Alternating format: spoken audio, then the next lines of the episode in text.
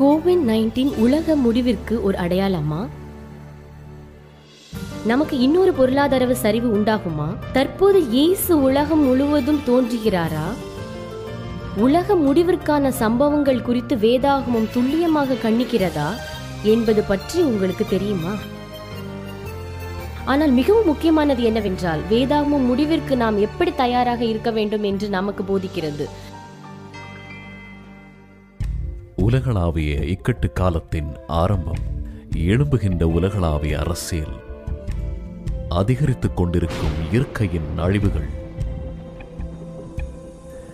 என்னை சுற்றிலும் என்ன நடந்து கொண்டிருக்கிறது? எல்லோரின் வருங்காலம் என்ன? உலகளாவிய செய்தியாளர் கேமி ஊட்மேனோடு இணைந்து வேதாகம தீர்க்க தரிசனங்களின் விடைகளை பெற ஒரு பயணம். அவருடைய உலக பயணங்களில் நிஜ வாழ்க்கையின் போராட்டங்களை நேரடியாக பார்த்தவர். ஆனால் அதன் மத்தியில் நம்பிக்கையின் அற்புதங்களை கண்டிருக்கிறார். கேமி ஊட்மேனோடு வேதாகம தீர்க்க தரிசனங்களை திறக்க இணைந்திருங்கள். வேதாகமத்தில் உள்ள தீர்க்க தரிசனங்கள் முன்பை காட்டிலும் அதிவிரைவாக நிறைவேறிக் கொண்டிருக்கின்றன.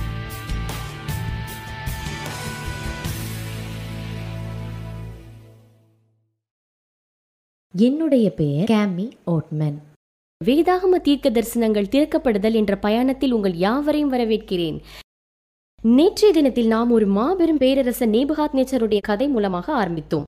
உலக ராஜ்யங்களின் வீழ்ச்சி மற்றும் எழுச்சி எப்படி இருக்கும் என்று தேவன் அவனுக்கு சொப்பனத்தில் மூலமாக தெரிவித்தார். இயேசு கிறிஸ்து இந்த உலக உலகத்தின் முடிவு கால சம்பவங்கள் இப்படிதான் இருக்கும் என்று கூறும்பொழுது இவைகளெல்லாம் நடக்கும் என்று நாம் நம்புகிறோமா? கண்டிப்பாக நம்புகிறோம். தேவன் அவருடைய வாக்குத்தத்தங்களை நமக்காக கொடுக்கிறார். வேதாகமும் நமக்கு சொல்லும் காரியம் இந்த உலகத்தையும் நன்மையும் அவர் நேசிக்கிறார். இயேசு கிறிஸ்து இந்த உலகத்தின் முடிவுகால சம்பவங்கள் இப்படிதான் இருக்கும் என்று கூறும்பொழுது இவைகளெல்லாம் நடக்கும் என்று நாம் நம்புகிறோமா? தேவ செய்திக்குள்ளாக போவதற்கு முன்னால் வேதாகம தீர்க்க தரிசனங்கள் திறக்கப்படுதல் திறக்கப்படுதல். செயல்பாடுகளை பெற்று அதனுள் போக விரும்புகிறேன்.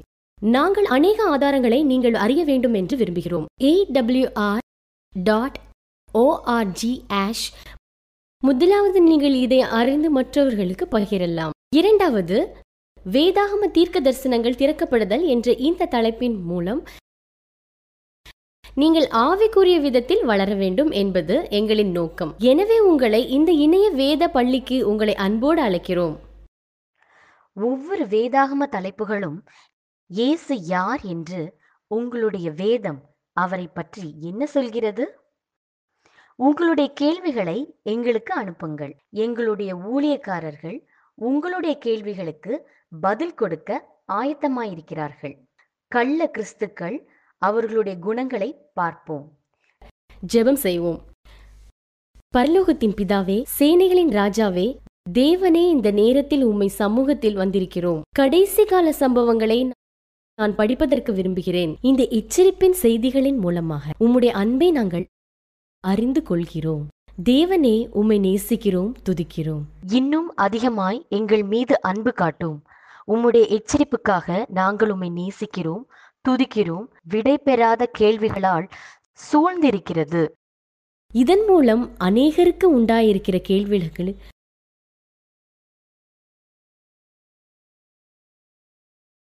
நாம் உலகளாவிய தொற்று நோயின் மத்தியில் உள்ளோம். முன் சம்பவிக்காத சூழ்நிலையில் இருக்கிறோம். அநேக ஜனங்கள் தங்களை குறித்தும் அன்பானவர்களை குறித்தும் பயந்து வருத்தப்படுகிறார்கள். பொருளாதார வீழ்ச்சி உலகத்தின் எல்லா பகுதியிலும் காண முடிகிறது. மளிகை கடைகளில் பொருட்கள் இல்லாத சூழ்நிலை. நமக்கு தேவையானதை பெற முடியாத காலமாக உள்ளது. எதிர்காலத்தை குறித்த அநேக கேள்விகள். பொருளாதாரம் மறுபடியும் வீழ்ச்சி அடையுமா என்னுடைய குடும்பத்தை போஷிக்க முடியுமா? கோவிடுக்கு சீக்கிரமாக தடுப்பூசி கண்டுபிடிக்க முடியுமா? உலகத்தில் நாம் மக்களை பார்க்கும்போது துன்புற்று இருக்கிறார்கள். மக்களுடைய நிலை மற்றும் பண்பாடுகள் அபரிதமாக அதிர்ந்து கொண்டே வருகிறது. எதிர்காலத்தை குறித்த கவலை. அடுத்தது என்ன? வேதாகம தீர்க்க தரிசனம் துல்லியமாக எதிர்காலத்தில் தேவனுடைய திட்டத்தை குறிப்பிடுகிறது. நாம் இந்த தொடர்களின் வாசகத்தை சொல்வோம். வேதத்தில் இருந்தால் நான் அதை நம்புவேன். அது வேதத்தோடு ஒத்துப்போகவில்லை என்றால் அது எனக்குரியதல்ல.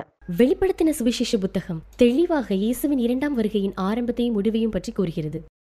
வெளிப்படுத்தல் ஒன்னு ஏழு. இதோ மேகங்களுடனே வருகிறார்.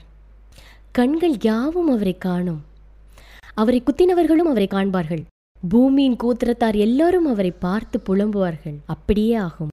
அமேன் வெளிப்படுத்தின விசேஷம் நம்முடைய கண்களை பரலோகத்தை காணும்படி செய்கிறது. நம்முடைய எல்லா பிரச்சனைகளுக்கும் இயேசுவின் மூலம் ஒரு தீர்வை காண்பிக்கிறது. வெளிப்படுத்தல் இருபத்தி ரெண்டு இருபது சொல்கிறது. இவைகளை சாட்சியாக அறிவிக்கிறவர். தேவனுடைய வார்த்தையை தொடர்ந்து உரு உதறினால் கடினமாய் போவார்கள். மெய்யாகவே நான் சீக்கிரமாய் வருகிறேன் என்றார். அமேன் கர்த்தராகிய இயேசுவே வாரும். வெளிப்படுத்தல் இருபத்தி ரெண்டாம் அதிகாரத்தில் மூன்று முறை சொல்கிறார் இயேசு நான் சீக்கிரமாய் வருகிறேன். அவர் நம்மை ஆயத்தமாக இருக்க வேண்டும் என்று விரும்புகிறார். நீங்கள் ஆச்சரியப்படலாம் எப்படி வெகு சீக்கிரத்தில் இயேசு வருவார் என்று. இயேசுவின் சீஷர்களும் இதேதான் விரும்பினார்கள். மத்தியோ இருபத்தி நாலில் அவர்கள் நேரடியாக அவரிடம் கேட்டார்கள் நீங்கள் வருவதற்கான அடையாளம் என்ன? இது எப்பொழுது முடிவுக்கு வரும்? மத்தேயு இருபத்தி நாலில் இயேசு இருபதுக்கு மேலான அடையாளங்களை அங்கே குறிப்பிட்டு சொல்கிறார். இது ஆச்சரியமாயிருக்கிறதா? அவர் நம்மை அதிக அதை நாம் முன்னதாகவே அறிய வேண்டும் என்று விரும்புகிறார். வாருங்கள் இதை பற்றி நாம் தியானிப்போம். இயேசு கிறிஸ்து அவருடைய வருகை கிபி எழுவதில் நடந்த எருசலேம் விழுகைக்கு ஒப்பி உலகின் முடிவில் நடைபெறும். அவரது வருகையின் அறிகுறிகளை அவர் முன்னறிவித்தார். அரசியல் அரங்கு இயற்கையின் மண்டலம் சமூகத்தின் கலாச்சார தாக்கம். முதலாவதாக வருகிற இந்த அடையாளங்கள் உலக மதத்திற்கான அக்கறையை காட்டுகிறது. மத்திய இருபத்தி நாலு இருபத்தி நாலில் நாம் பார்க்கும்போது இயேசு எப்படி எச்சரிக்கிறார் என்றால் ஏனெனில் கள்ள தீர்க்கதரிசிகளும் கள்ள கிறிஸ்துகளும் எழும்பி கூடுமானால் தெரிந்து கொள்ளப்பட்டவர்களை வஞ்சிக்கத்தக்க பெரிய அடையாளங்களும் அற்புதங்களும் செய்வார்கள். இயேசுவின் இரண்டாம் வருகைக்கு முன் நாம் அநேக கள்ள பொய்யான தலைவர்களை எதிர்பார்க்கலாம். தேவனுடைய மெய்யான வார்த்தையின் உண்மையான அர்த்தத்தில் இருந்து ஜனங்களை தள்ளி வைத்து பொய்யான அர்த்தத்தை சொல்வார்கள் நண்பர்களே. வேதாகமும் நமக்கு போதிக்கிற காரியம் சாத்தானும் அப்படி அற்புதங்களை செய்வான். அவைகள் அற்புதங்கள் செய்கிற பிசாசுகளின் ஆவிகள். அவைகளில் பூலோகம் எங்குள்ள ராஜாக்களை சர்வ வல்லமையுள்ள தேவனுடைய மகா நாளில் நடக்கும் யுத்த கூட்டத்தில் சேர்க்கும்படி புறப்பட்டு போகிறது. வெளிப்படுத்தல் பதினாறு பதினாலில் பார்க்கிறோம். இந்த பொய்யான ஆசிரியர்கள் தங்கள் அற்புதங்களை தங்கள் அதிகாரங்களுக்கு ஆதாரமாக கருதுகின்றனர். ஆனால் இந்த அடையாளங்கள் தீயதாக ஊக்கமளிக்க ஆண்களும் பெண்களும் வஞ்சிக்கப்படுவார்கள். எந்த அளவிற்கு இதில் நெருக்கமாக இருக்கிறோமோ அந்த அளவிற்கு நாம் போலியாக இருப்போம். இதற்கு தான் நீங்கள் வேதாகமத்தை அறிந்து கொள்ள வேண்டும். பிரியமானவர்களே வேதாகமத்தை யாராவது தவறாக போதித்தால் அவர்களிடமிருந்து விலகி இருங்கள். அவர்களிடமிருந்து விலகி இருங்கள். ஒரு உண்மையான ஆசாரியன் வேதாகமத்தின் தரை நிலை என்ன? ஒன்னியோவான் ரெண்டு நாலு. அவரை அறிந்திருக்கிறேன் என்று சொல்லியும் அவருடைய கற்பனைகளை கைக்கொள்ளாதவன் பொய்யனாயிருக்கிறான். அவனுக்குள் சத்தியமில்லை. இதன்படி ஒரு ஆசிரியர் கட்டளைகளை கைக்கொண்டு சத்தியம் மாத்திரம் பேசுவார். ஆகவே யாராவது கட்டளைகளை கைக்கொள்ளாமல் அடையாளங்கள் அற்புதங்களை செய்வார்கள் என்று சொன்னால் அதை நம்பாதபடி விலகி ஓடுங்கள். வேதாமர்த்திற்கு ஓடுங்கள். ஒவ்வொரு வேத வசனமும் துல்லியமாக நம்முடைய கண்கள் காண வேண்டும் என்று எழுதப்பட்டிருக்கிறது. உங்கள் சொந்த வேதாகமத்தில் அதை காணுங்கள். வேதாகம வார்த்தைகள் மாத்திரம் நாம் ஏற்போம். மனிதனுடைய சொந்த வார்த்தைகள் அல்ல. நீங்கள் வாசிப்பது சத்தியம் என்று நம்ப வேண்டும். பொய்யான ஆசிரியர்கள் உலகமெங்கும் உலகமெங்கும் மத பிரச்சனையை அதிகரித்து வருகிறார்கள். எடுத்துக்காட்டாக ஷாக்கோ ஹஷாரா ஒரு புஸ்தகத்தை வெளியிட்டு நான் தான் கிறிஸ்து என்று சொல்லிக் கொண்டார். ஜப்பானின் முயற்சி அடைந்த ஆசிரியர் என்று சொல்லி தேவ ஒளி என்று சொல்லிக் கொண்டார். அகாசாரா தன்னிடம் இருக்கும் ஆவிக்குரிய சக்தியை தன் சீஷர்களுக்கு கொடுத்து அவர்களை பாவத்திலிருந்து அதாவது கர்மாவிலிருந்து விடுவிக்கலாம் என்று சொல்லிக் கொண்டார். மூன்று வருடங்கள் கழித்து அவருடைய சீஷர்கள் எரிவாயு வெடிவை டோக்கியோ சுரங்க பாதையில் வெடிக்க வைத்து பதிமூணு பேரை கொன்று ஆயிரம் மேலாக காயமடைய செய்தனர். கடந்த ஐம்பது வருடங்களில் தெய்வீக தலைவர்கள் என்று கூறி அதிவிரைவான அதிகரிப்பு உள்ளது. ஆப்பிரிக்க கண்டத்திலே ஜோசப் கிஃப்டாரே மற்றும் கிரிட்டோனியா ஹெரிண்டா மூன்று எருதுகளில் இறங்கிய பிறகு எழுபது கொம்புகள் மேன்மையான பானங்களை குடித்துவிட்டு அவர்களின் சடகங்களை சேர்ந்த நூறு கணக்கான மக்களை மரணமடைய செய்தார். இறுதி எண்ணிக்கையாக தொள்ளாயிரத்தி இருபத்தி நாலு பேர் ஆனது. கடைசி காலத்தில் மறைந்த செயல்பாடுகள் வெடிக்கும் மற்றும் மனநோய் நிகழ்வுகள் இருக்கும் என்று மாயவத்தை பற்றிய புத்தகங்கள் பல மில்லியன்களில் விற்கப்படுகின்றன. இயற்கைக்கு அப்பாற்பட்ட சக்திகள் திரைப்படங்களும் டிவி நிகழ்ச்சிகளும் காண்பிக்கப்படுகிறது. இணையதளத்தில் எண்ணிக்கையில்லாத கூற்றுகளை இதை பற்றி காண முடியும். அநேக ஜனங்கள் ஆவி உலகத்துறைக்கும் ஊடகத்திற்கும் ஜோதிடத்திற்கும் திரும்புகிறார்கள். மக்கள் துணிச்சலாக அவர்களுடைய பிரச்சனைகளுக்கு அவைகளில் பதிலை தேடுகிறார்கள். ஆனால் இவைகளில் ஆனால் இவைகளில் அவர்கள் பெற்றுக்கொள்வதில்லை.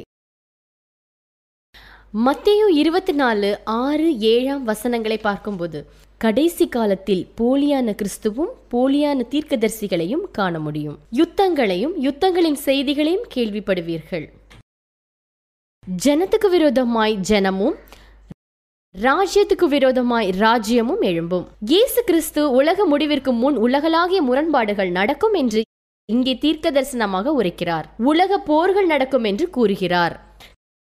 கடந்த நூற்றாண்டை நாம் நோக்கும் பொழுது இரத்த சிந்துதல் நூற்றுக்கணக்காக இருந்தது என்று அறிகிறதே.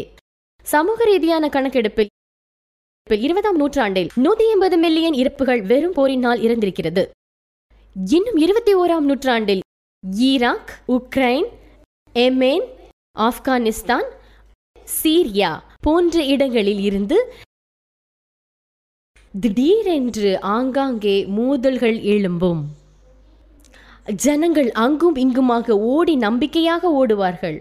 சமாதானத்தை தேடி ஓடுவார்கள். சமாதானம் இரட்சகராக இயேசுவில் மட்டும் கிடைக்கும். இந்த பூமியில் நீங்கள் எங்கே வாழ்ந்தாலும் பரவாயில்லை. ஜனங்கள் சமாதானத்தை தேடி ஓடுகிறார்கள். ஆனால் உலகம் தரும் சமாதானம் போய். ஜனங்கள் உலக சமாதானம் தேடி பெற்றுக்கொள்ளாமல் போவார்கள் என்று அப்போஸ்தலராகிய பவுல் ஒன்னு தெஸ்லோனிக்கியர் அஞ்சு மூணில் இவ்விதமாக சொல்லுகிறார். சமாதானமும் சௌக்கியமும் உண்டென்று அவர்கள் சொல்லும்போது அழிவு சடிதியாய் அவர்கள் மேல் வரும். அவர்கள் தப்பி போவதில்லை. உன்னதமான உதாரணம். எல்லா யுத்தத்தை முடிவுக்கு கொண்டு வருவதாக கூறப்பட்ட ஒரு சமாதான ஒப்பந்தம். ஜூன் இருபத்தி எட்டு பத்தொன்பது பத்தொன்பதில் நடக்கும் என்று தேச நாடுகளின் ஒப்பந்தம் வழிவகுத்தது. அது நடக்காமல் போய்விட்டது. உலக வரலாற்றில் மிக மோசமான உலக யுத்தம் இதுவரை உலக போர் ரெண்டு வெடித்தது. ஆனால் அதுவும் நீண்ட காலம் இல்லை. தேவ வார்த்தை சரியாக துல்லியமாக நிறைவேறுகிறது. ஆனால் அதன் சிறந்த முயற்சிகள் உலக சமாதானத்தையும் தணிக்கும் முயற்சியில் தோல்வி அடைந்தன. போர் இந்த பூமியை தொடர்ந்து சூழ்ந்து கொண்டே உள்ளது. இயேசு மீண்டும் வரும்போது பூமியை அழிப்பதாக இருக்கும்.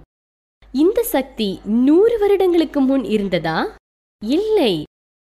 இன்றைக்கு பூமியின் மக்கள் தொகையை அழிக்க அணு ஆயுத சக்தி திறன் உள்ளது. உலக பயத்தால் பிடிக்கப்படும் போது அவர் தலையிட்டு நம்மை விடுவார் என்று வாக்குத்தத்தம் கொடுத்திருக்கிறார். லூகா இருபத்தி ஒன்று இருபத்தி ஆறு சொல்கிறது. வானத்தின் சத்துவங்கள் அசைக்கப்படும்.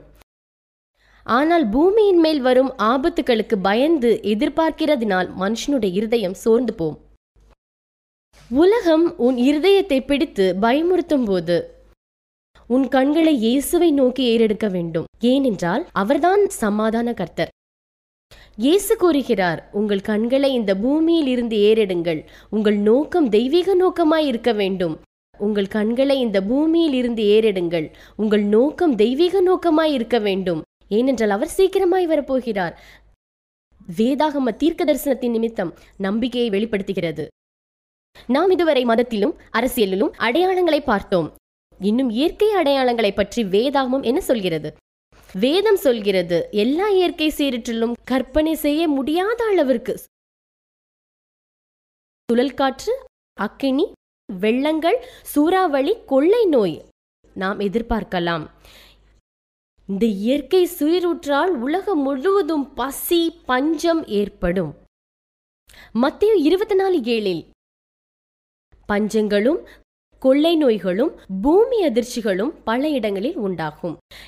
ஏற்கனவே பல குழந்தைகள் பஞ்சத்திலும் பட்டினியிலும் இருக்கிறார்கள். ஆனால் வித்தியாசம் என்னவென்றால் கடைசி காலத்தில் முன் சம்பவிராத அளவிற்கு அதிகமான பட்னி இந்த உலகத்தில் இருக்கும். உலகளாவிய உணவு திட்டத்தின்படி ரெண்டாயிரத்தி பத்தொன்பது முடிவில் ஏறக்குறைய நூத்தி முப்பத்தஞ்சு மில்லியன் மக்கள் பட்டினியால் வாழ்ந்து வருகின்றனர். இன்றைக்கு இந்த உலகளாவிய ஊரங்களில் இதன் எண்ணிக்கை இருநூத்தி அறுபத்தி அஞ்சு மில்லியனாக உயர்ந்துள்ளது. ஒரு செய்தி பதிவு இப்படியாக சொல்கிறது. கொரோனா வைரஸுக்கு முன்பு ரெண்டாயிரத்தி இருபது கடும் மனிதாபிமான நெருக்கடியை சந்திக்க போகிறது. இது இரண்டாம் உலக போரில் சந்தித்ததை விட அதிகமாக இருக்கும். இப்பொழுது இந்த தொற்று நோயின் அதிகதிகமாக பசியை இந்த உலகம் காண வேண்டிய சூழ்நிலை ஏற்பட்டுள்ளது என்று உலக உணவு திட்டம் கூறுகிறது. இன்றைக்கு இந்தியாவில் கோவிட் பத்தொன்பது வேலை இழந்து அதே பல லட்ச பேர் உணவுக்காக திண்டாடி வருகின்றார்கள். பிபிசி செய்தியின் அறிக்கை இந்த ஊரடங்கு உலாவிய பஞ்சத்தை ஏற்படுத்திவிட்டது என்று கூறுகிறது. இன்னொரு அறிக்கை என்ன சொல்கிறது என்றால் உலகத்தில் பல்வேறு இடங்களில் வித்தியாசமான சம்பவங்கள் ஏற்படும். ரெண்டாயிரத்தி பத்தொன்பது துவக்கத்தில் துவக்கத்தில் ஆப்பிரிக்காவில் வெட்டுக்கிளிகள் பரவினது. அரேபியன் மற்றும் பெனின்சுலா இந்த சம்பவங்கள் நடந்தது. இதனால் வெட்டுக்கிளிகள் பயிர் வகைகளை அழித்து உணவில்லாமல் உண்டாக்கிவிட்டது. வேதாகமம் தீர்க்கதரிசனமாக கணித்தது. இப்பொழுது நடந்திருக்கிறது. மீண்டும் மத்தேயு இருபத்தி நாலு ஏழில் வாசிக்கும்போது பஞ்சங்களும் கொள்ளை நோய்களும் உண்டாகும். கொள்ளை நோய் என்றால் என்ன? என்ன? இந்த கொரோனாவினால் அபாயகரமான விஷத்தன்மையான வாய்ந்த தொற்றானது கொள்ளை நோயாக உள்ளது. இதனை வைத்து பார்க்கும்போது வேதாகம தீர்க்க தரிசனங்கள் நிறைவேறியுள்ளது. பல மில்லியன் கணக்கான சாவுகள் கொள்ளை நோய்களான malaria dengue yellow fever Japanese encephalitis. நீங்கள் கேள்விப்பட்டிருக்கலாம் பயிர்களை கூட இந்த பூச்சிக்கொல்லிகள் எவ்வளவு சேதப்படுத்துகிறது என்று. இயேசுவும் மதிய இருபத்தி நாலு ஏழில் எச்சரித்துள்ளார். பஞ்சங்களும் பட்டினிகளும் கொள்ளை நோய்களும் பூமி அதிர்ச்சிகளும் பல இடங்களில் உண்டாகும் என்று. தேசிய பூகம்ப தகவல் மையம் ஒரு வருடத்திற்கு உலகத்தில் இருபதாயிரம் பூமி எதிர்ச்சி சம்பவங்களும் ஒரு நாளைக்கு ஐம்பது தடவைகளும் நடைபெறுகிறது. ஒவ்வொரு வருடமும் மில்லியன் கணக்கான பூமி எதிர்ச்சிகள் இரண்டு வாரங்களில் நடைபெறுகிறது. மில்லியன் ஆண்டுகளில் ஏறக்குறைய எட்டு லட்சம் பேர் பூகம்ப சுனாமியால் இறந்து போகிறார்கள். லூக்கா இருபத்தி ஒன்று பதினொன்னில் பல இடங்களில் மகா பூமி எதிர்ச்சிகளும் பஞ்சங்களும் கொள்ளை நோய்களும் உண்டாகும். வானத்திலிருந்து பயங்கரமான தோற்றமும் பெரிய அடையாளமும் உண்டாகும். உங்களுக்கு தெரியுமா? ரெண்டாயிரத்தி பத்தொன்பதில்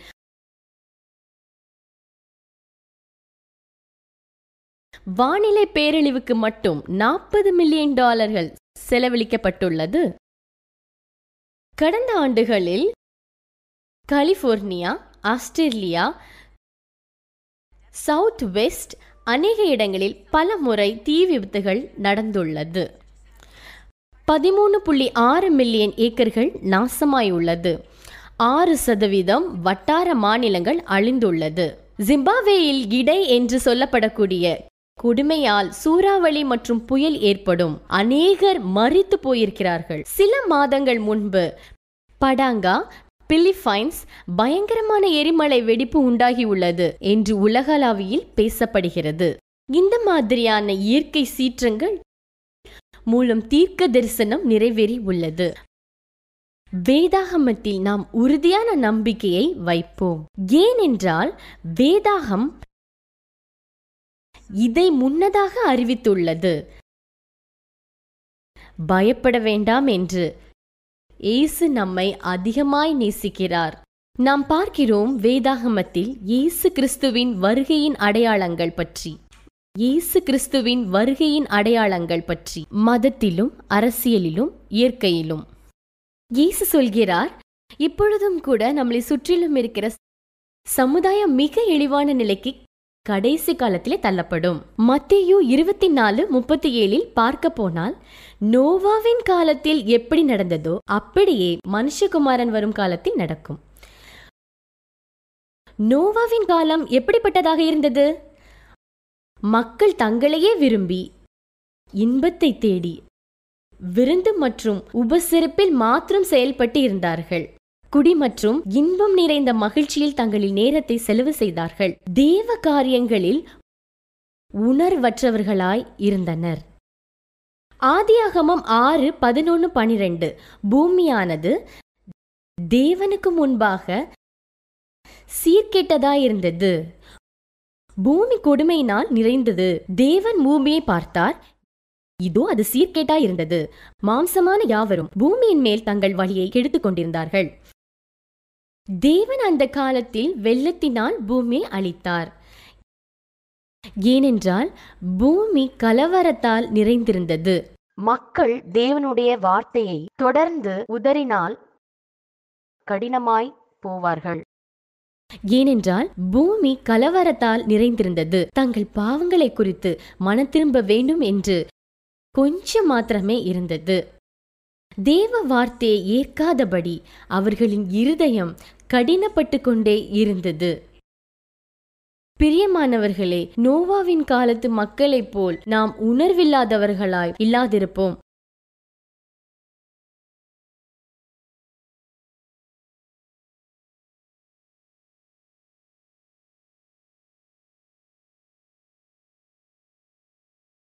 நம் தேவன் சீக்கிரம் வருகிறாரா?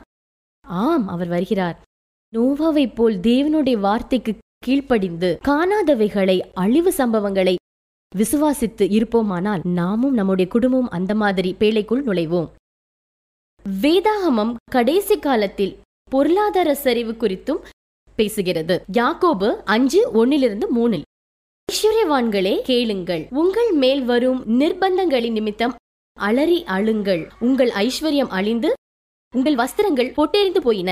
உங்கள் பொன்னும் வெள்ளியும் துருப்பெடுத்து அவைகளில் உள்ள துரு உங்களுக்கு விரோதமாய் சாட்சியாயிருந்து அக்கினியைப் போல் உங்கள் மாம்சத்தை தின்னும் கடைசி நாட்களில் பொக்கிஷத்தை சேர்த்தீர்கள். வெளிப்படுத்தல் பதினெட்டு பதினேழில் ஒரு மணி நேரத்தில் இத்தகைய பெரிய விருப்பம் எதுவும் வரவில்லை. இந்த கடைசி சில மாதங்களில் பொருளாதார வீழ்ச்சி ஏற்பட்டதை அறிவோம். இயேசு கிறிஸ்து சீக்கிரம் வருகிறார். இந்த தீர்க்க தரிசனங்கள் எல்லாம் நாம் கண்கள் முன்னால் நிறைவேறியுள்ளது. நாம் உலக வரலாற்றின் கடைசி காலத்தில் வாழ்கிறோம். வாழ்கிறோம் என்று நிருபத்திற்கு இன்னொரு அடையாளம் இருக்கிறது. அது என்ன? மத்திய இருபத்தி நாலில் இயேசு குறிப்பிட்டுள்ள சம்பவங்கள் சுவிசேஷம் உலகம் முழுவதும் சென்று அறிவிக்கப்படும். மத்தியோ இருபத்தி நாலு பதினாலு எனக்கு பிடித்தமான வசனம். ராஜ்யத்தினுடைய இந்த சுவிசேஷம் பூலோகம் எங்கும் உள்ள சகல ஜாதிகளுக்கும் சாட்சியாக பிரசங்கிக்கப்படும். அப்பொழுது முடிவு வரும். வெளிப்படுத்தல் பதினாலு ஆறு. பின்பு வேறொரு தூதன் வானத்தின் மத்தியில் பறக்க கண்டேன். அவன் பூமியில் வாசம் பண்ணுகிற சகல ஜாதிகளுக்கும் கோத்திரத்தாருக்கும் பாஷைக்காரருக்கும் ஜனக்கூட்டத்தாருக்கும் அறிவிக்கத்தக்கதாக நித்திய சுவிசேஷத்தை உடையவனாயிருந்தான். என் பயண ஆவணங்களை இந்த உலகில் மிக தொலைமூலையில் உள்ள அற்புதங்களை என் கண்களால் பார்த்தேன். கடவுள் அடையக்கூடாத இடத்தையும் அடைய செய்கிறார். இந்த செய்தியை கேட்டுக்கொண்டிருக்கும் ஒவ்வொருவரும் இந்த மகத்தான தீர்க்கதரிசனத்தின் ஒரு பகுதியாக கருதப்படுகிறீர்கள். மனித சரித்திரத்திலே கடந்த ஆண்டு கடந்த மாதம் ஒரு முக்கியமான ஒன்றாகும். ஏதோ ஒன்று நிரூபித்துக் கொண்டிருக்கிறது என்று உணர முடிகிறது. தேவனுக்கு எல்லை சுவர் மதில் கோடு எல்லை அளவு இவைகள் எல்லாம் கிடையாது. என்னோடு பிலிப்பைன்ஸ் தீவுக்கு வருவீர்கள் என்று நான் சொன்னால் அறிந்து கொள்ளலாம். இங்கே மலைகளின் உச்சியில் ஒரு சில தீவிரவாத தீ ராணுவ மக்கள் என்று தங்களை சொல்லிக்கொண்டு ஆக்கிரமித்து இருக்கிறார்கள். கடந்த நாற்பத்தி ஒன்பது வருடங்களாக அந்த நாட்டின் அரசாங்கத்தோடு போரிட்டு போரிட்டு வருகின்றனர். இந்த போரில் இதுவரை இதுவரை நாற்பதாயிரம் பேர் மறித்து போகிறார்கள். இந்த மலைகள் பாரம்பரியமாக அஞ்ஞான சார்புடையவர்களாக உள்ளது. இந்த தேசத்தில் மூணு குழந்தைகள் மாத்திரம் பெற்றுக்கொள்ள வேண்டும். நாலு குழந்தை பிறந்தால் உடனே அதை உயிருடன் புதைக்கப்பட வேண்டும் என்று உள்ளது. பதிமூணு வயது சிறுமிகள் வலுக்கட்டாயம் திருமணம் செய்தால் அது கற்பழிக்கப்பட்டால் நானூறு பின்னிபைன்ஸ் பணம் கொடுத்து மாற்றிவிடலாம். இது அமெரிக்கா டாலர் மதிப்பு வெறும் எட்டு டாலர் தான். இந்த மாதிரி ஜனங்களுக்கு இயேசு தேவை அவரின் போதனைகள் தேவை. மூன்று வருடங்களுக்கு முன்னால் அட்வென்டிஸ்ட் வேர்ல்ட் ரேடியோ ஆரம்பித்து கடல் கடையோரம் இருந்து மலையின் உச்சியில் முதல் வாழும் மக்களுக்கு தெய்வ அன்பை சுவிசேஷமாக ஒளிபரப்பி வந்தனர். இதை கேட்ட அந்த மலைவாழ் மக்கள் புதிய இராணுவ மக்கள் கேட்டு இயேசுவின் அன்பினால் மேன்மையாக மாறி அந்த கூட்டத்தின் தலைவன் நாலு பேரை இந்த ரேடியோ ஸ்டேஷனை கண்டுபிடிக்குமாறு அனுப்பினான். அவர்கள் வந்து இயேசுவின் அன்பு மற்றும் உடனே அவர்களின் இடத்திற்கே சுவிசேஷம் நேரடியாக செல்ல விரைந்தனர். இதனால் அந்த காட்டெண்ணில் நூத்தி பதினெட்டு கிராமங்களில் சுவிசேஷம் சென்றது. இது ஆச்சரியமாக உள்ளதல்லவா? நம் குழு அங்கே அறுபது ராணுவ வீரர்களுக்கு ஞானஸ்தானம் கொடுத்து சாட்சி சொன்னார்கள். ஏ கே ஃபார்ட்டி செவன் ராணுவ துப்பாக்கி ரந்தம் கைகள் அங்கே பரிசுத்த வேதாகமத்தை ஏந்தினது. அநேக சாட்சிகள் அநேக சாட்சிகள் அவர்கள் அங்கே கூறினார்கள். அதில் முக்கியமான ஒன்றை பார்ப்போம். அநேக பேர் விவசாயம் வணிகம் போன்றவற்றை கற்றுக்கொண்டிருக்கிறார்கள். தனிப்பட்ட சாட்சிகளை நானும் என்னுடைய குழுவும் சேர்ந்து படமாக்குகிறோம் மற்றும் தயாரித்தும் இருக்கிறோம். அதில் ஒன்றை உங்களுக்கு காட்ட வேண்டும். டேனியல் என்று சொல்லக்கூடிய சிறுவன் இந்த தீவிரவாத கூட்டத்தில் பதிமூணு வயதில் இருந்தே போரில் கொலை செய்ய ஆரம்பித்து விட்டான் தொடர்ந்து அநேக கொலைகளை செய்து அந்த கூட்டத்தில் உயர் பதவிகளை அடைகிறான் அவனுடைய தந்தை இந்த இயக்கத்தில் ஒரு பெரிய அதிகாரி. காவலர்கள் அரசியல்வாதிகள் உயர் அதிகாரிகள் என்று பிலிப்பைன்ஸ் அரசாங்கத்திற்கு சொந்தமானவர்களை கொலை செய்கிறான். கணக்கற்ற கொலைகள் செய்கிறான். கொலை செய்கிறவர்களை முகம் கூட தெரியாத அளவு மறந்து போகும்போது அளவு கொலை செய்கிறான். இவனுடைய முடிவில் ஒரு போதகர் மாட்டிக்கொண்டு அவனிடம் உயிருக்கு போராடி கொண்டிருக்கிறார். கொஞ்சம் இரக்கம் இல்லாமல் பாருங்கள் டேனியல் கொலை செய்யும். அந்த போதகரை சுட்டு கொன்றான். அப்பொழுது அந்த போதகரின் கண்களில் ஒரு தயவை அவன் பார்க்கிறான். அதை பார்த்தவுடன் அவனால் தூங்க முடியவில்லை. போதகரின் மூலம் அவனுக்கு வந்து வந்து போகிறது. வேலையை சரியாக செய்து விடுவார். ஆனால் டேனியல் போதகருடைய முகத்தை மறக்க முடியவில்லை. அவருடைய நினைவுகள் சித்திரவதைப்படுத்தி கொண்டிருந்தது. நிம்மதி இல்லை. மூன்று நாட்களாக எம்பிஏ வீரர்கள் தங்களுடைய இல்லத்திற்கு போகும்படி சொன்னார்கள். வீட்டிற்கு போகிறான். வீட்டில் நுழைந்தவுடன் தன் மனைவியும் குழந்தைகளும் அட்வென்டிஸ்ட் வேர்ல்ட் ரேடியோ நிகழ்ச்சியில் நூறு ஆடுகளில் காணாமல் போன ஒரு ஆட்டை தேடி இயேசு போனார் என்ற பிரசங்கத்தை கேட்டு கொண்டிருந்தார்கள்.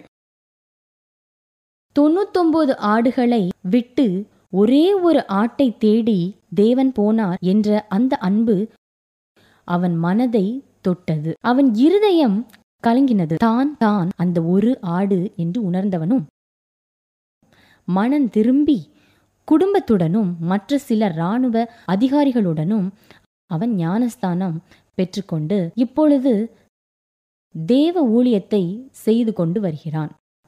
மத்தேயு இருபத்தி நாலு பதினாலின் படி சுவிசேஷம் உலகம் முழுவதும் பரவிக்கொண்டு வருகிறது. மத்தேயு இருபத்தி நாலு பதினாலின் படி சுவிசேஷம் உலகம் முழுவதும் பரவிக்கொண்டு வருகிறது. இன்னும் சவுத் ஆப்பிரிக்காவின் ஜாம்பியாவில் உள்ள மிகவும் உயர் பாதுகாப்பு சிறைக்கு மூன்று வீடியோ கேமரா மேன்களுடன் கேமராமேன்களுடன் சென்றேன். எங்களை முதலில் அவர்கள் உள்ளே அனுமதிக்கவில்லை. ஆனால் நாங்கள் அட்வென்டிஸ்ட் வேர்ல்ட் ரேடியோ ஆட்கள் என்று அவர்கள் அறிந்தவுடன் முன் என்றுமே நம்பாத அளவிற்கு நம்பாத அளவிற்கு ஆச்சரியத்தால் எங்களை அவர்கள் உள்ளே அனுமதித்தனர். உள்ளே சென்று இயேசுவன் அன்பை பற்றி சொன்னோம். ரெண்டாயிரத்தி நானூறு கைதிகளில் ஆயிரத்தி நூத்தி ஐம்பது கைதிகள் இயேசுவை ஏற்றுக்கொண்டனர். இதை உங்களால் நம்ப முடிகிறதா? இருநூத்தி ஐம்பது மரண கைதிகளில் ஐம்பது பேர் இயேசுவை ஏற்றுக்கொண்டனர். அங்கே இப்பொழுது வேதாகமத்தை நம்பி வாசிக்கிறார்கள். இயேசுவின் அன்பும் சமாதானமும் அங்கே நிறைந்திருக்கிறது. அந்த ஜாம்பியா சிறை உயர் ஆணையர் எங்களை சந்தித்து பாராட்டினார். இயேசுவினால் எல்லாம் கூடும். இயேசுவனுடன் தொங்கின திருடன் நான் இந்த தண்டனைக்கு உகந்தவன். ஆனால் இயேசு என் பக்கத்தில் இருப்பவர் இவருக்கு இது உகந்தது அல்ல. இவர் தேவகுமாரன் என்று விசுவாசித்து மரண அடையும் நேரத்தில் ரட்சிப்பை பெற்றுக்கொண்டான். என்னை நினைத்தருளும் ஆண்டவரே என்று இயேசுவை ஏற்றுக்கொண்டான். பிரியமானவர்களே தன்னை துன்பப்படுத்தினவர்களுக்காக அங்கே அவர் வேண்டுதல் செய்கிறார். இதுதான் தெய்வ அன்பு. அந்த அன்பு உலகம் முழுவதும் பரவிக்கொண்டே வருகிறது. இதே போன்று நம்பிக்கையை தான் ஜாம்பியாவில் இருக்கும் சிறைச்சாலைக்கு சென்று கொடுத்தோம். ஆயிரத்தி எழுபது ஊழியங்கள் தேசத்தில் நடக்கிறது. இந்த ஜாம்பியாவில் இதுவரை பதினெட்டாயிரம் பேர் ஞானஸ்தானம் பெற்று உள்ளனர் இன்னும் தேவன் ருவாண்டாவிலும் சுவிசேஷத்தை பரப்ப உதவி செய்தார். அங்கே ஒரு லட்சத்தி எண்பதாயிரம் பேர் ஞானஸ்தானம் பெற்றுக்கொண்டார்கள் தேவன் எல்லா கிராம மூளை முடுக்கெல்லாம் பரவி அங்கே வாசம் செய்கிறார். சிறைகளிலும் மலைகளிலும் காடுகளிலும் எல்லா ஜாதிகளிடத்திலும் சென்றடைந்துள்ளார். இந்த கடைசி கால கட்டத்தில் சுவிசேஷம் எல்லா விதத்திலும் பரவி வருகிறது. நான் உங்களிடம் பெரிய கதைகளை சொல்லிக் கொண்டிருக்கிறேன். தேவன் நம் ஒவ்வொருவரையும் தனித்தனியாக பார்த்து கொண்டிருக்கிறார். அடுத்து ரூபனை பற்றி சொல்லப் போகிறேன். அட்டன்டினா விட வாழ்ந்து வந்தார். அட்டன்டினாவில் வாழ்ந்து வந்தார்.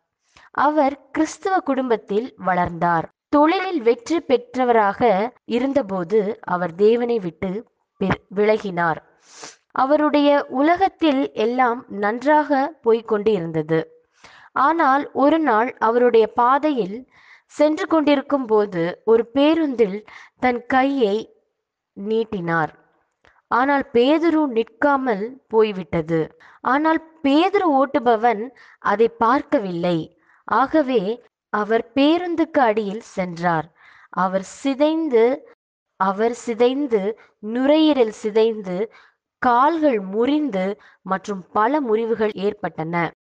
நான்கு மாதம் கழித்த பிற்பாடு ரூபன் அவர் என்னிடம் சொன்னார் இதற்கு முன்பாக செய்த செயல்களை இப்பொழுது செய்ய முடியவில்லை என்று. என்னுடைய சமுதாயத்திலிருந்து மரியாதை பணம் வேலை தொழில் எல்லாவற்றையும் இழந்துவிட்டேன் என்று. இனியும் வாழ்க்கையில் அர்த்தமில்லை என்று. ஒரு நாள் ரூபன் நினைத்தார் தன்னுடைய வாழ்க்கையை முடித்துக் கொள்ள வேண்டும் என்று. திடீரென தன்னுடைய வானொலி பெட்டி ஆன் ஆகிவிட்டு திடீரென தன்னுடைய வானொலி பெட்டி ஆன் ஆகி விட்டதையும் அங்கே அதிக நேரம் மற்றும் பயத்துடன் வழியுடன் சரியாக ஆரம்பித்தான். ஆனால் ஒரு விஷயம் நடந்தது. அவர் ஒரு சத்தத்தை கேட்டார். நீ தனிமை அல்ல நீ இதிலிருந்து வெளியே வருவாய் என்று. நான்கு மாதம் கழித்த பிற்பாடு ரூபன் வீல் சேரில் மூலமாக அவர் கிறிஸ்துவ குடும்பத்தில் வளர்ந்தார். தொழிலில் வெற்றி பெற்றவராக இருந்தபோது அவர் தேவனை விட்டு விலகினார். அவருடைய உலகத்தில் எல்லாம் நன்றாக போய்க்கொண்டு இருந்தது ஆனால் ஒரு நாள் அவருடைய பாதையில் சென்று கொண்டிருக்கும் போது ஒரு பேருந்தில் தன் கையை நீட்டினார். ஆனால் பேதுரு நிற்காமல் போய்விட்டது. ஆனால் பேதுரு ஓட்டுபவன் அதை பார்க்கவில்லை. ஆகவே அவர் பேருந்துக்கு அடியில் சென்றார். அவர் சிதைந்து அவர் சிதைந்து நுரையீரல் சிதைந்து கால்கள் முறிந்து மற்றும் பல முறிவுகள் ஏற்பட்டன. நான்கு மாதம் கழித்த பிற்பாடு ரூபன் அவர் என்னிடம் சொன்னார் இதற்கு முன்பாக செய்த செயல்களை இப்பொழுது செய்ய முடியவில்லை என்று. என்னுடைய சமுதாயத்திலிருந்து மரியாதை பணம் வேலை தொழில் எல்லாவற்றையும் இழந்துவிட்டேன் என்று. இனியும் வாழ்க்கையில் அர்த்தமில்லை என்று. ஒரு நாள் ரூபன் நினைத்தார் தன்னுடைய வாழ்க்கையை முடித்துக் கொள்ள வேண்டும் என்று. திடீரென தன்னுடைய வானொலி பெட்டி ஆன் ஆகிவிட்டு திடீரென தன்னுடைய வானொலி பெட்டி ஆன் ஆகிவிட்டதையும் அங்கே அதிக நேரம் மற்றும் பயத்துடன் வழியுடன் சரியாக ஆரம்பித்தான். ஆனால் ஒரு விஷயம் நடந்தது. அவர் ஒரு சத்தத்தை கேட்டார். நீ தனிமை அல்ல நீ இதிலிருந்து வெளியே வருவாய் என்று. நான்கு மாதம் கழித்த பிற்பாடு ரூபன் வீல் சேரில் மூலமாக ரேடியோ மூலம் இணையதளம் மூலம் டிவி மூலம் புத்தகம் மூலம் என்று பல்வேறு வகைகளில் பல கோடி மக்கள் இந்த பாவமான உலகத்திலிருந்து விடுதலை ஆகி பாவமில்லாத உலகத்திற்கு செல்ல விரும்புகின்றனர். தீர்க்க தரிசனத்தை நிறைவேற்ற ஆண்டவர் சரியான விதத்தில் செயல்படுகிறார். இயேசுவானவர் சீஷர்களிடம் இருந்து செல்லும் நேரத்தில் அவருடைய வார்த்தைகள் எப்படி இருந்தது என்று சொன்னால் நான் திரும்பவும் உங்களிடம் வருவேன் என்றார். அந்த நேரத்தில் இப்படிப்பட்ட கோரமான கடைசி கால சம்பவங்கள் நடக்கும் என்று போதித்தார். அநேக ஜனங்கள் இடரல் அடைவார்கள் ஆனால் தேவ மக்கள் அல்ல. இயேசுவின் இரண்டாம் வருகை நம்மை ஒன்று சேர்க்கப் போகிறது. நீங்கள் உங்கள் இருதயத்தை அவருக்காக கொடுக்க விரும்புகிறீர்களா? நம் இருதயங்களை அவருடைய இரண்டாம் வருகைக்காக ஆயத்தமாக வைத்திருந்து ஆயத்தமாக இருப்போம். உடைந்து போன உலகத்தில் வாழ்ந்து கொண்டிருக்கின்றோம். நண்பர்களே நம்முடைய எந்த கேள்விகளுக்கும் இந்த உலகம் பதில் தராது. ஆனால் வேதம் பதில் அளிக்கின்றது. தேவன் தம்முடைய ராஜ்யத்தை ஸ்தாபிக்க போகிறார். அவருடைய வருகை சமீபமாய் இருக்கிறது. அந்த ராஜ்யத்தில் பிரவேசிக்க நீங்கள் விரும்புகிறீர்களா? அதுவரை இந்த உலகம் தலைகீழாக மாறினாலும் பயப்படாமல் திடன் கொள்ளுங்கள் நாம் தேவனை மாத்திரமே நம்பியிருக்க வேண்டும். நம்முடைய ரட்சகரும் ராஜாவுமாயிருக்கிற எனக்கு அன்பார்ந்த நண்பர்களே இயேசு உங்களின் இருதயத்தில் பிரவேசிக்க நீங்கள் அனுமதிக்குமாறு உங்களை அழைக்கிறார். நாம் ஜெபிப்போம். பரலோகத்தின் பிதாவே நீர் சர்வ வல்ல தேவன். ராஜாக்களை தள்ளி ராஜாக்களை ஏற்படுத்துகிறீர். கடைசி காலத்தில் காலத்தில் எங்களை எப்படி பாதுகாக்க போகிறீர்? நன்றி செலுத்துகிறோம். போஷிக்க போகிறீர் என்று வெளிப்படுத்தின கிருபைகளுக்காய் நன்றி செலுத்துகிறோம். ஈசுவன் நாமத்தில் ஜெபிக்கிறோம் பிதாவே. ஆமென். நண்பர்களே தேவ வார்த்தையை படிக்க வாருங்கள். தேவன் உங்களை நேசிக்கிறார். அவர் முன்கூட்டியே நம்மை எச்சரிப்பது நம்மை பயப்படுத்துவதற்காக அல்ல நம்மீது அவரை அக்கறை உள்ளவர் என்பதற்காக தான் தேவனுடைய வழியை தெரிந்து கொள்ளுவோம். ஆயத்தமாக வைத்திருந்து ஆயத்தமாக இருப்போம். அவர் கொடுத்த வேதத்தின் மூலம் ஒவ்வொரு வேதாகம தலைப்பு ஒன்றோடு கோர்வையாக உள்ளது. ஆகவே ஒன்றையும் தவறவிடாதீர்கள். தேவனுடைய வழியை தெரிந்து கொள்ளுவோம். அமேன்